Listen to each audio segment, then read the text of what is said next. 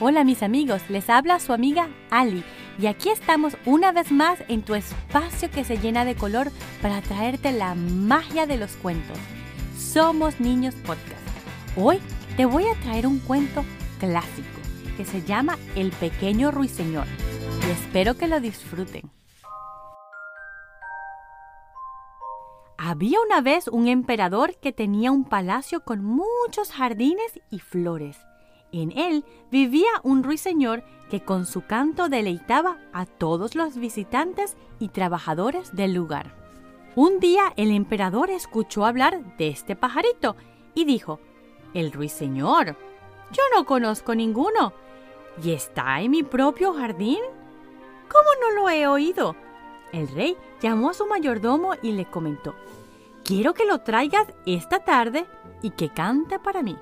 El ruiseñor se hizo famoso en toda China. Le compraron una jaula de oro y podía salir a pasear por el bosque dos veces al día. Era feliz y hacía feliz al emperador. Un día le regalaron al emperador un ruiseñor hecho de diamantes, oro y plata, que al darle cuerda cantaba como si estuviese vivo.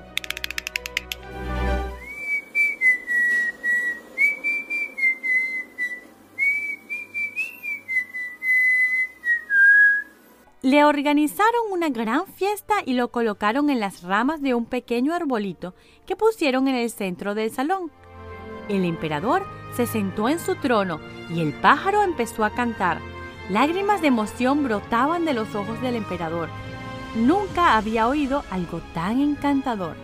El pájaro mecánico no se cansaba de cantar una y otra vez la misma canción.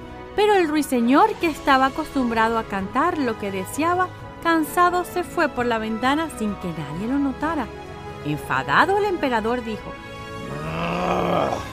¡Qué malagradecido! Se escapó después de lo bien que lo he tratado.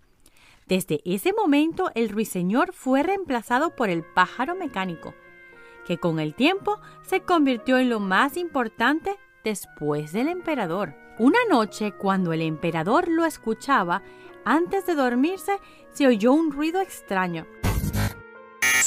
Y de pronto el pajarito mecánico se desarmó.